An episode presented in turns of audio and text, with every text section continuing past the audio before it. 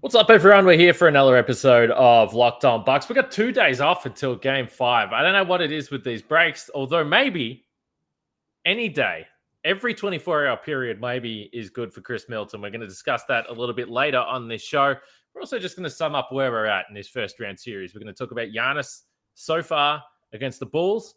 Uh, we're going to show a bit of love to Bobby Bifocals. Shout out to Marcus Johnson, who I believe was the originator of that nickname. We're going to talk about Bobby Portis. And uh, as I said, wrap up where we are in this first round series. Let's go. Backs him down.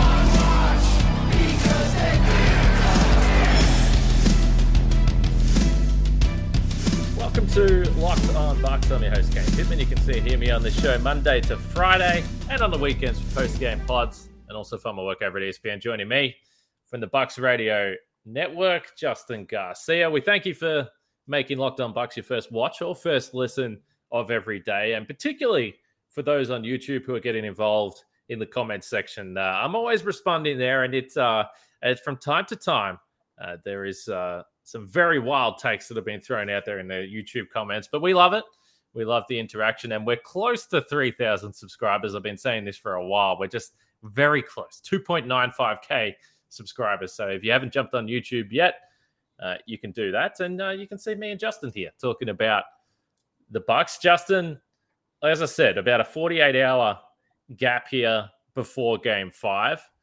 Uh, I think we're all hoping that this is the last game of the series, but it is interesting because the team that Milwaukee will play, if they get through this series, is already done. And that is perhaps what we didn't expect with this Boston Brooklyn series. I actually predicted that the Celtics would win that series in five. Uh, they didn't even need a game five. They've wrapped it up in four. So the Celtics are officially now waiting for the Bucks. Uh, we think to wrap up this series. We'll see if it extends to a game six. Uh, but that's not great news if you're Chris Middleton and if you're the Bucks, hoping to get this man back uh, for the next round in the playoffs if they advance. Uh, you picked the Celtics to win a five before the series started. Yeah, yeah. Wow.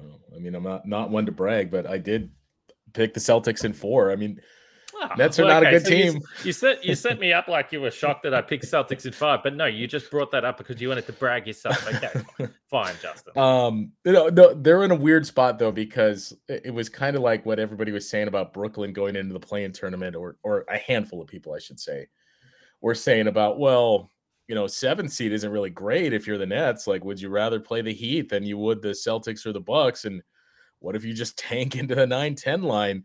You're playing with fire if you do that. And if you're the Bucks, the the best thing possible is that this series that you're in goes seven games because that means you're playing the Bulls until Sunday. So game one of your series against the Celtics would start probably Tuesday. So you can buy a little more time and, and try to talk yourself into the possibility that Chris Middleton could be back relatively soon. But um, I, I think we all assume the Bucks are going to take care of business on Wednesday. And I, I think that means if I had to guess, I would say Sunday will be game one of that second round series then since both those teams were scheduled to play Sunday that was reserved for their game sevens and you know as of right now the only other games that would have been played that day that looks like it could be a possibility is game 7 between the Timberwolves and the Grizzlies so I would guess game 1 would be Sunday and you know you do the math game 2 would probably be Tuesday maybe Wednesday which you're right at I think 2 weeks at that point but that's again, and I've seen a few people wisely point it out. I, I want to caution people that I think everybody is assuming two weeks and Chris Middleton's going to be back. I don't know that that's the case, and I would lean towards that probably not being the case. That two weeks is just the reevaluation period. But even still, let's say he comes back at two weeks. The way things are headed, that means he's missing at least two games in this series, if not three. Yeah, and firstly, I will just say, uh, I think maybe it was a little in jest, but when you say uh, the best case scenario is Bucks Bulls going yeah. to Game Seven, let's not let's that is not the best case scenario. We're not serious, yeah. that is not the best case scenario. To be clear, the best case scenario is you wrap up this series, uh, give everyone else uh, as as much rest as you possibly can before a potential game one here, uh, if it's the case. And again, I expect the Bulls will you know, they'll try and extend this series and get back to the United Center. So we'll see what happens in that game there. But I agree. I mean, we we really are looking at the scenario that uh, because that other series is shortened, because of where the series with the Bucks and Bulls are, uh, it is a reality that Chris Middleton is potentially in a situation where he isn't going to play in the second round at all, and that is that is a disastrous scenario for the Bucks. And I mentioned some of the wild YouTube comments we have. Uh, this was the most predictable thing that was going to happen. The Bucks beat a Bulls team who, let's be honest, uh, they should be beating a Bulls team with even without Chris Middleton. He played defense. And uh, naturally, there's some comments there suggesting that uh, the Bucks are better without Chris Middleton, and when he returns, he should come off the bench and all that sort of stuff. But which is which is laughable. But anyway, uh, we'll see what happens here moving forward in this series. But uh, let's be real: the Celtics uh, look awesome, and the way that they're defending right now, their ability to to you know, defend across multiple positions. We'll get to that series if it happens uh, later on. But the Celtics look great. the Nets look awful. I don't think anyone's sad to see the Nets uh, uh, eliminated, uh, given what the, all the, the stories around them all season long, the fact that people still assumed that they were going to be a team that was going to win a title. I don't think anyone's sad about it, but you know, it's it is you know a little shocking to see Kevin Durant go out like this and have a series where he wasn't Kevin Durant. Good.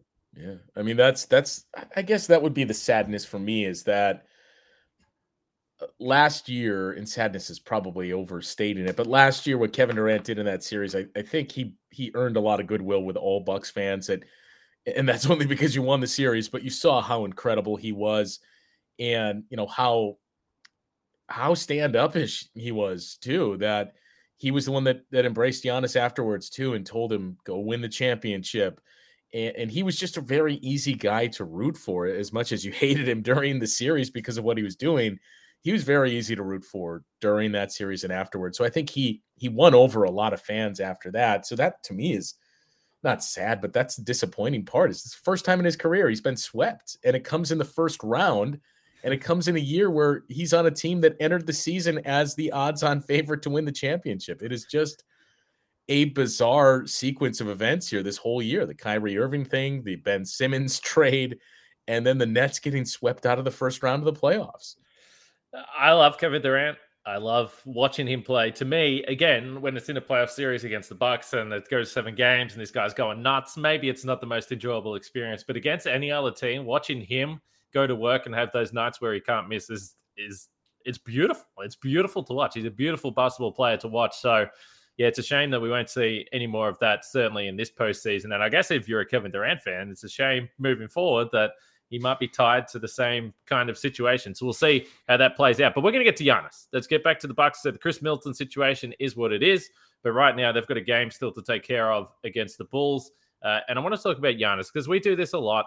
Uh, he he's dominant. He gets these numbers. And last night the story was Grayson Allen and it was Jrue Holiday, while Giannis just continued to dominate almost in quiet fashion. Uh, first, I want to talk about Prize Picks uh, which is a daily fantasy option for NBA fans. And uh, if you are looking for that different option, something maybe you haven't heard of before, uh, then you should try the award winning app Prize Picks. Prize Picks is daily fantasy made easy. I love it, and we know you will too. So basically, what you have to do, you pick two to five players and an over and under on their projections, and you can win up to 10 times on any entry. And it's just you versus the projected numbers. Entries can be made in 60 seconds or less. Prize Picks is safe and offers fast withdrawals as well. And as as I mentioned, the award-winning app is available on both the App Store and Google Play. Uh, they've got any prop you can think of, from points scored, rebounds, even steals. Uh, for me, uh, I'd be looking at the Giannis numbers. We're going to get to him in a second here, but he's been putting up some ridiculous stat lines. And they've also got uh, football when it when it comes back as well, soccer, MMA, uh, baseball, all that kind of stuff there. So for a limited time, Prize Picks has an exclusive no-brainer of an offer for all our users. You get 50 bucks free if a player is in your first Prize Picks entry and scores a single point. But you must use the code NBA. Uh, this is an exclusive offer for Locked On fans. Sign up today and use code NBA for 50 bucks free if a player in your first Prize Picks entry scores a single point. Uh, that's Prize Picks. Go check it out.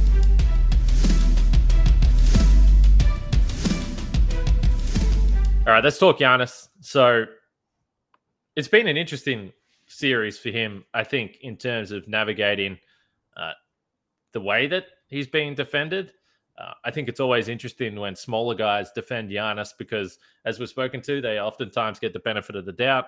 Uh, nothing new for him to see multiple bodies in the paint, uh, but he has become a little bit of a facilitator. Uh, the Bucks have benefited from hitting threes, certainly in these last two games. Certainly they did in Game Four, but overall, when you still look at the numbers at what he's putting up, 27 and a half points, 14 and a half rebounds, seven assists per game. He's getting you two blocks as well, and he is 53% from the field. Now, the jump shot hasn't really been there. Uh, I think, particularly in those first two games, uh, I thought that he was looking for the jump shot a little too much. I think offensive fouls were obviously a bit of a concern for him, but I do think the last two games, and part of it is the Bucks have been hitting threes, and then everything starts to open up. But he's been a little more patient. He's been facilitating.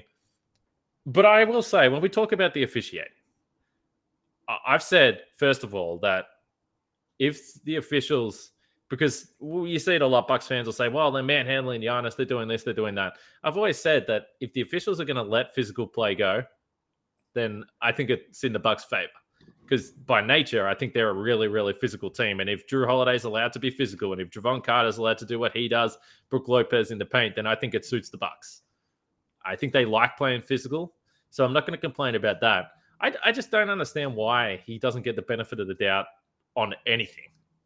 It's just so crazy to me that you've got a player of this standard, and the charges are one thing.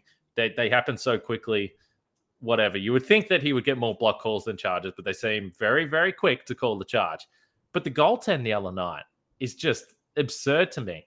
Why, when you, when, if you're already going to call a foul anyway, then why wouldn't you just call a foul? Have a look. You can, you can have a look at it. Like why you would automatically assume that it's a goaltend is just very bizarre to me because Giannis has this lengthy history of these blocks that he clearly gets to. So I, when it comes to the officiating, there's been a lot of complaints I've seen. But to me, it's just confusing that he doesn't get the benefit of the doubt on anything. Yeah, and I think part of the issue, and I, I don't know that it, this was game four, it might have been game three, but one of the games over the weekend, I think part of the issue at times too is it, it seems like when Giannis does get in those spots, it seems like the first offensive foul he gets is the most egregious on his end, where hmm. it, it's pretty blatant that, yeah, he hooked him, or yeah, he went into his chest, that this is clearly an offensive foul. And that kind of sets the tone where yeah. anytime it's it's on the border, he's not getting the call then going forward. But look, I, I get that he's incredibly difficult to officiate. And it's the same thing that we said about Shaq.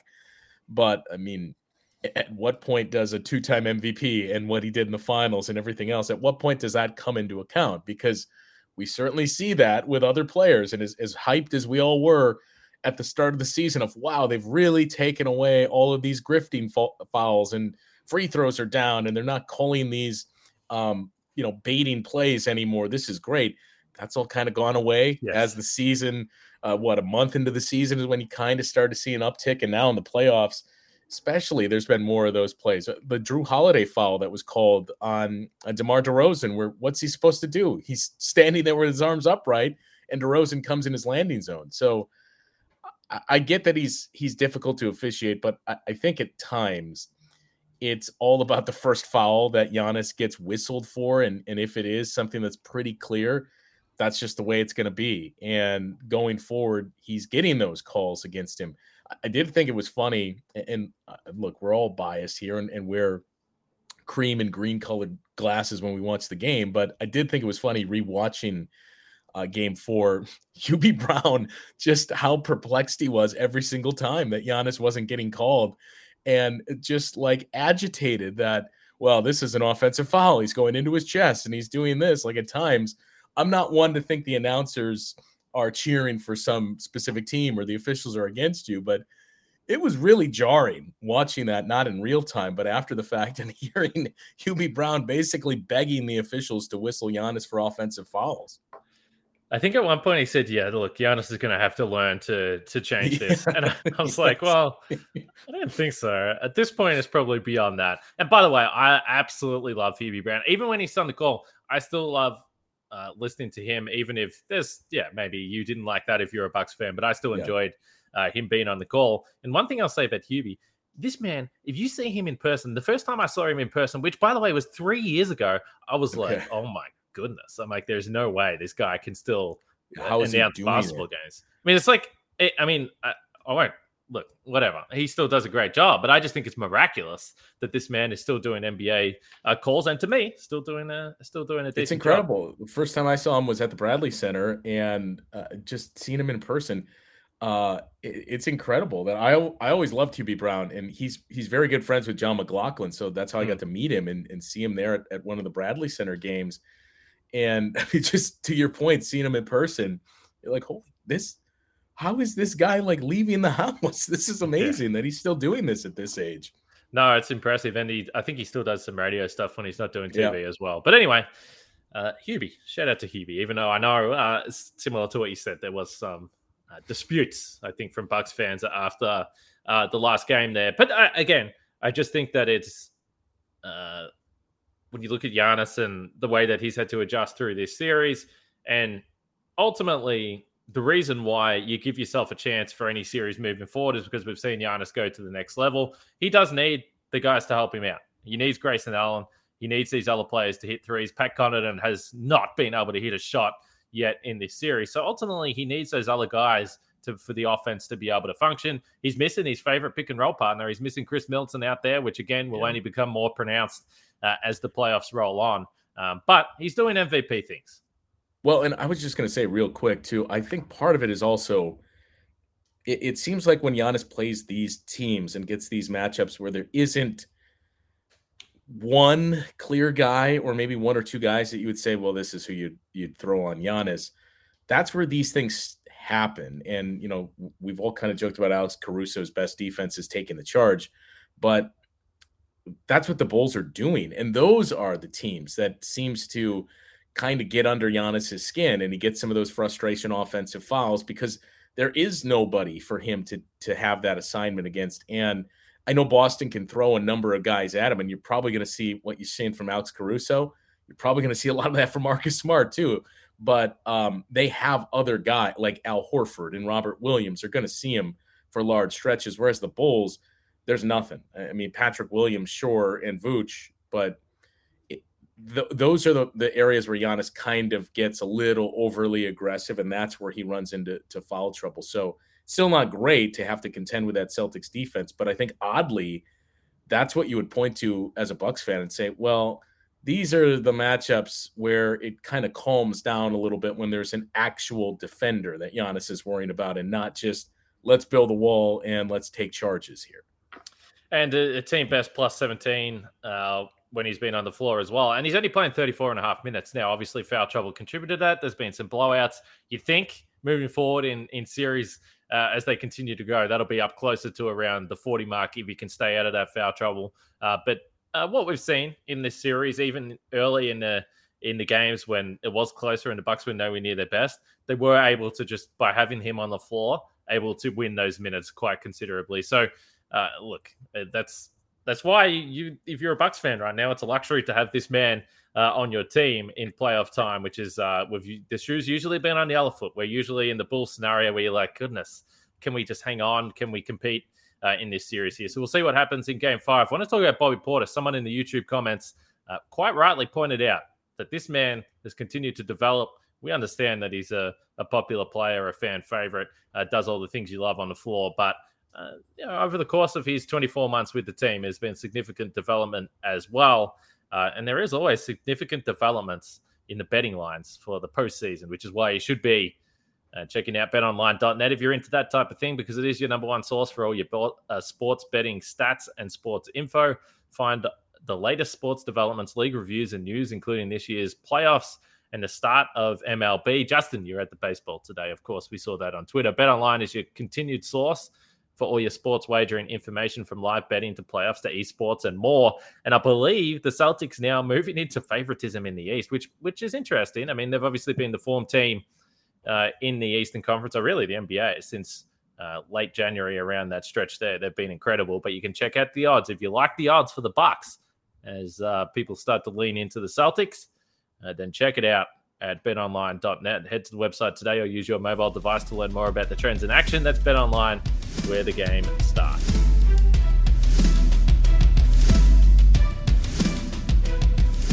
So it's 2 p.m. as I'm recording this, and you can see the sunlight that has uh, been t- gradually coming across my face, which is becoming very uncomfortable, and I'm not really sure what to do about it. Um, I might need a pair of shady rays on at this rate uh, with this sun moving across my face. But speaking of glasses, Bobby Portis. Uh, first of all, I, I, mentioned this the other day, but I just think he looks cool. Uh, shout out to Marcus Johnson, Bobby Bifocals. I was trying to think what would be an appropriate nickname for Bobby Portis. Uh, I like that one. I think that's great. Uh, I know Malika, by the way, I, I, love Malika, friends with her. I've said this before. First NBA game I ever covered when I moved to uh, Milwaukee, sat next to Malika. At that time, um, she wasn't quite the, the global superstar that she is at this point in time. Things have really gone to, from strength to strength for Malika. So shout out to her. Uh, but she was uh, using the Bobby Bifocals uh, nickname. Giannis said that he thinks Bobby looks good, but he's averaging a double double in the series so far. And really, these last two games since he moved into the starting lineup. Uh, he's put up massive numbers. He's hit shots when they've needed them. Hard not to love Bobby. Uh, you speak. I'm going to do something about this uh, this light because I I can't concentrate.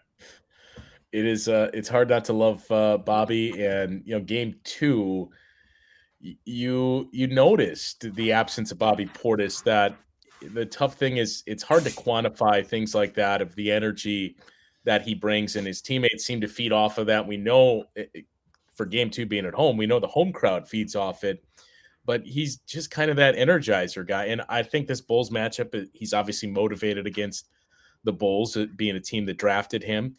And it's a good matchup for Bobby, too. So I, the hope is he can kind of build off of this and you know take it going into a much much more difficult second round series um, and especially on the defensive end for uh, Bobby Portis, that you know it's not going to be DeMar DeRozan and Patrick Williams that he's he's going up against and and being able to shoot over. It's it's going to be a pretty good switchable Boston Celtics team. So it is going to get much more difficult for Bobby, but hopefully this this is some type of momentum that he can uh, carry into the second round. And I I think too, you know, I, I think you guys have talked about it throughout the course of the year, but I think the other thing you got to mention with Bobby is credit to Bobby Portis for the work he continues to put in. Where he he joked last year and was adamant if you can't say I don't play defense anymore, and you know how much effort he he made on that defensive end, the strides he made there, and I think he's continued to do it. I'm not going to say he's an all defensive player, but he's certainly gotten better there in the entire time that he has been here, and whether it's out of necessity or whether it's just you know Bobby Portis has, has made some strides there. I don't think we're going to reach the point where it, it, Bobby Portis is out of the rotation for a game or two in a series like we saw last year. Yeah, it'll be interesting to see moving forward uh, what happens to the starting lineup and if they continue to go uh, uh big, if they do advance to the next round of this uh, of the playoffs. On the defensive stuff, I think it's a great point. point and watching him this year has reminded me, and this was after the Bucks won the championship last year, uh, and I've brought it up before. But I was talking to Chase Buford, who was on the Bucks coaching staff for that championship run, but also was with Bobby Portis in Chicago.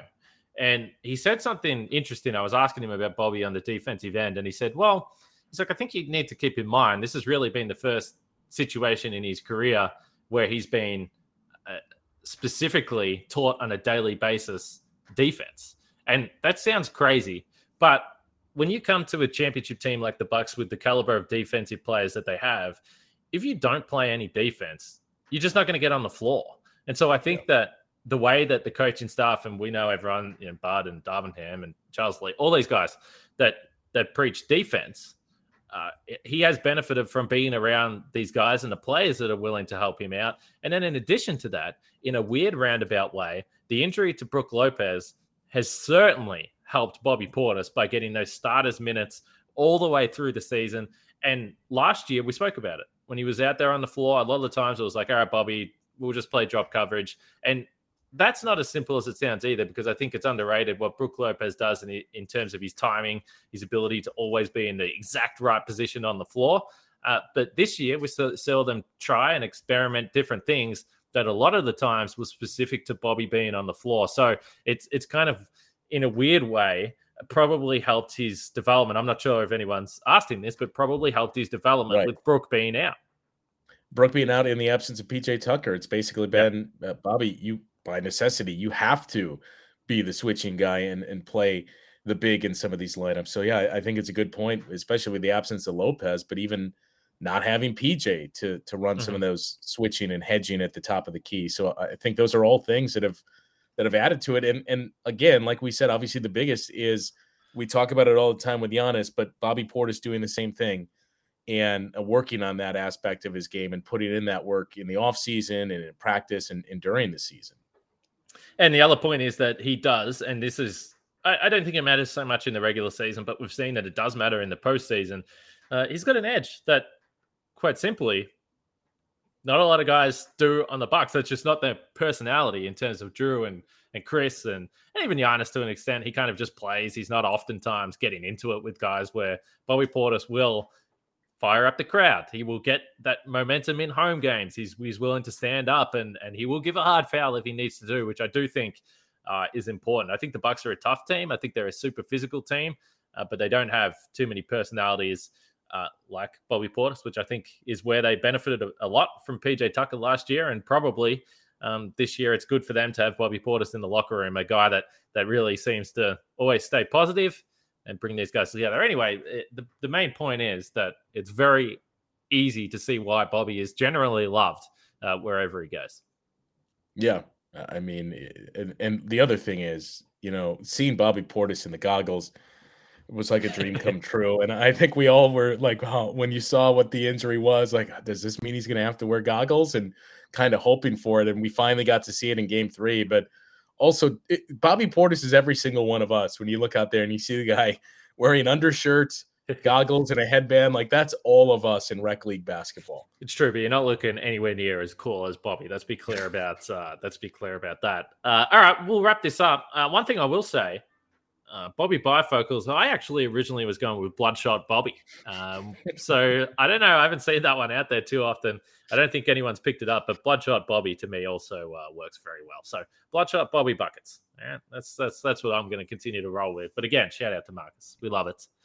Uh, 6:30 tip off. Uh, this game, by the way, that was announced today. So if you missed that, uh, Wednesday night, 6:30 p.m. Central Time, 574, and we'll be back for a podcast tomorrow, though. Uh, but for now, for Justin and myself, uh, we'll leave it there. We'll catch you guys tomorrow.